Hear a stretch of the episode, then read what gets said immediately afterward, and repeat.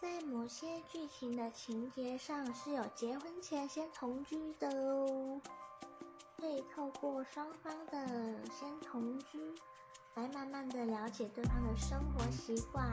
习性是如何的。现在的社会那么的开放，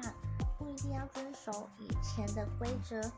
结婚后才能同居。还有另外一种是，就算婚前婚后一大段距离，远距离的